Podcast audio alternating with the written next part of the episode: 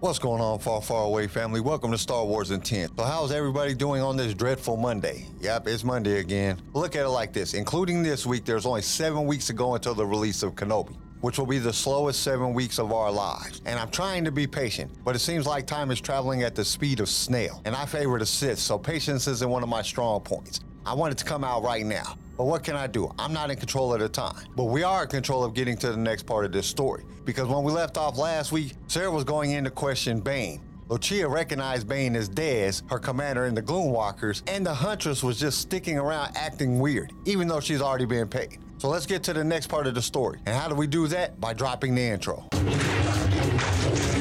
What will you have? You are now tuned in to a Star Wars show, so just sit back and be ready to flow. Clear your mind of what you know, and let the force be the course of where we go. As we take this journey far, far away, now let's hear what Darth Vader has to say. We would be honored if you would join us. Serra instantly recognized the face from her nightmares. He was older, but his features were unmistakable. The bald head, the thick, heavy brow, the cruel set of his eyes and jaw. Beside her, Lucia gasped loudly as the prisoner fixed the three women with his cold, merciless gaze. Serra glanced over and saw a strange expression on the ex soldier's face. Something had obviously upset her. Lucia was the bravest person the princess had ever met, yet she was clearly distraught. Was it possible she was actually afraid of this man? Even while he was chained? Or did she feel sympathy for him? She knew Lucia disapproved of what she was doing. Did her friend think she was a monster now? Or was it something else? Her friend's unexpected reaction unsettled Serra, and she fought the instinct to turn and flee from the man in the cell. She had nothing to fear from her prisoner this time. This time, he was the victim, not her. No matter what Lucia thinks, Serra thought, I have to do this. Do you know who I am? She demanded. His answer came slowly. The stimulant she had given him only countered the physical effect of the Senflax. The toxin still clouded his mind, dulling his focus and concentration. An enemy from the past. The words were slightly slurred, and it was impossible to read anything into the flat, emotionless tone. She couldn't tell if he actually recognized her, or if he was just making a generalization based on the fact that she had taken him prisoner. My name is Serra. Khalib was my father. She told him. She wanted him to know. She wanted him to understand who had done this to him. Is this revenge for him? He asked after a long moment, the Senflax making his mind lethargic. Or for what I did to you? Both, she replied, picking up a needle marked with a black sticker. Again, she injected it into his neck. This time, however, the effects were markedly different. His eyes rolled back in his head and his teeth slammed shut, narrowly missing his tongue. Then his body began to convulse, causing his chains to rattle madly. Lucia turned away in disgust, unable to watch. The huntress leaned in closer, enthralled by his chemical induced torment. Serra let the seizure continue for a full ten seconds before injecting him with one of the yellow needles to counter the effects. Do you see the kind of punishment I can inflict on you? She asked. Now do you understand what it's like to be at the helpless mercy of another? He didn't answer right away. His breathing was ragged, his face and bare scalp covered in sweat from the pain he had just endured. A spastic tremble had seized his left hand, causing it to twitch and flex madly in its iron cuff. You have no lessons to teach me, he gasped, I understand suffering in ways you will never comprehend. Why did you kill my father? Serra asked, picking up another black needle and holding it up for him to see. Khalib did not die by my hand. She stabbed the needle into his neck, inducing another seizure. She let this one continue nearly twice as long before administering the antidote. She expected him to pass out from the pain, but somehow he managed to stay conscious. Lies will be punished, she warned him.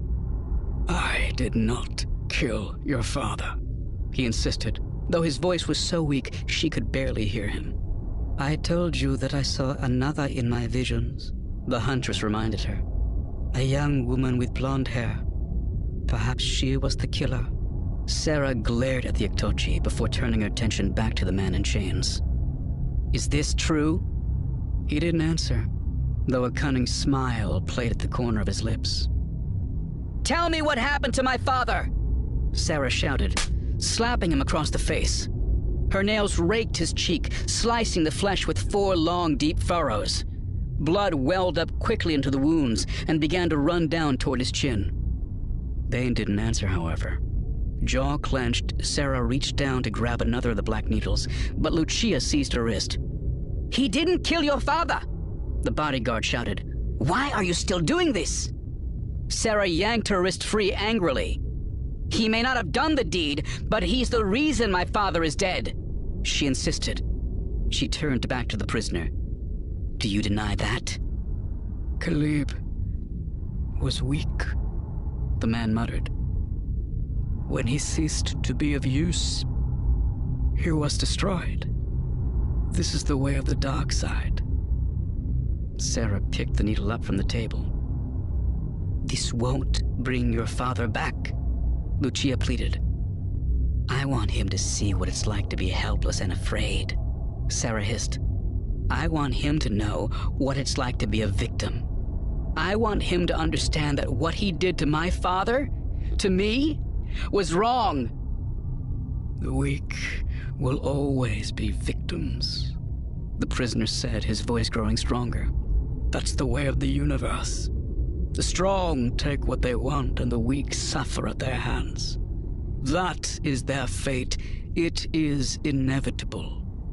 Only the strong survive, because only the strong deserve to. You only believe that because you don't know what it's like to suffer. The princess shot back at him. I know what it means to suffer, he replied, his words no longer thick and slurred. I used to be a victim but I refused to accept my lot in life. I made myself strong. As he spoke, drops of blood from the gashes on his cheek fell from his chin and splashed to the floor. Those who are victims have no one to blame but themselves. They do not deserve pity. They are victims because of their own failures and weaknesses. But it didn't matter how strong you were, Lucia said, suddenly jumping into the discussion. Don't you see that? You still ended up as a prisoner. Had I been stronger, I would not have been captured. He countered, a fierce light burning in his eyes. If I am not strong enough to escape, I will continue to suffer until I die. But if I am strong enough to escape... Serra slammed the black needle down and grabbed one of the green, injecting him with another dose of Senflax. You will never leave this dungeon alive. She promised as her victim slipped back under the influence of the drug, his eyes glazing over as his head lolled forward again. Okay, Serra has lost her mind. She is so ravaged with revenge, she won't even listen to reason. Lucia tries to get her to see the wrong in her action, but Serra's bound and determined to make Bane suffer and understand how it feels to be helpless. But Bane being Bane tells her that the weak will always suffer at the hand of the strong. That's the way of the galaxy. It was his fault he got captured. He wasn't strong enough to keep it from happening. And that was about it for this part. So let's get to the quote of this week, and it comes to us from the great country singer Willie Nelson. Once you have replaced negative thoughts with positive ones, you will start to have positive results. That's a very strong quote. Success is not measured by what you have gained. Success is measured by the changes you made to get there. The gain is just the result of the change. You change your mindset, be more positive. You change your work ethic, work harder. The change that you have made inside yourself, that is the truth behind the success. It is the hardest obstacle that one will face in their journey because success depends on your will to succeed. That starts with changing yourself. Someone that stays the same does not grow and does not move forward. So they are stuck right where they are at. Okay, that's it for today. Join us tomorrow for the next part of the story. We hope to see you there. Thank you for listening to Star Wars Intent. Tune in next time for more Star Wars adventures. If you would like to listen to other episodes of the show, you can follow us on all major podcast directories. If you enjoyed the show, we would really appreciate a five star review. Once again, thank you for listening, and may the Force be with you. Star Wars in 10 was created by Kenai Shed and is distributed by Swaycast Network. This show was produced by Pigfield Media, sound designed by Theodore Thompson, research by Leslie Schneider. I am your host, Kyle, and we will see you next time in a galaxy far, far away.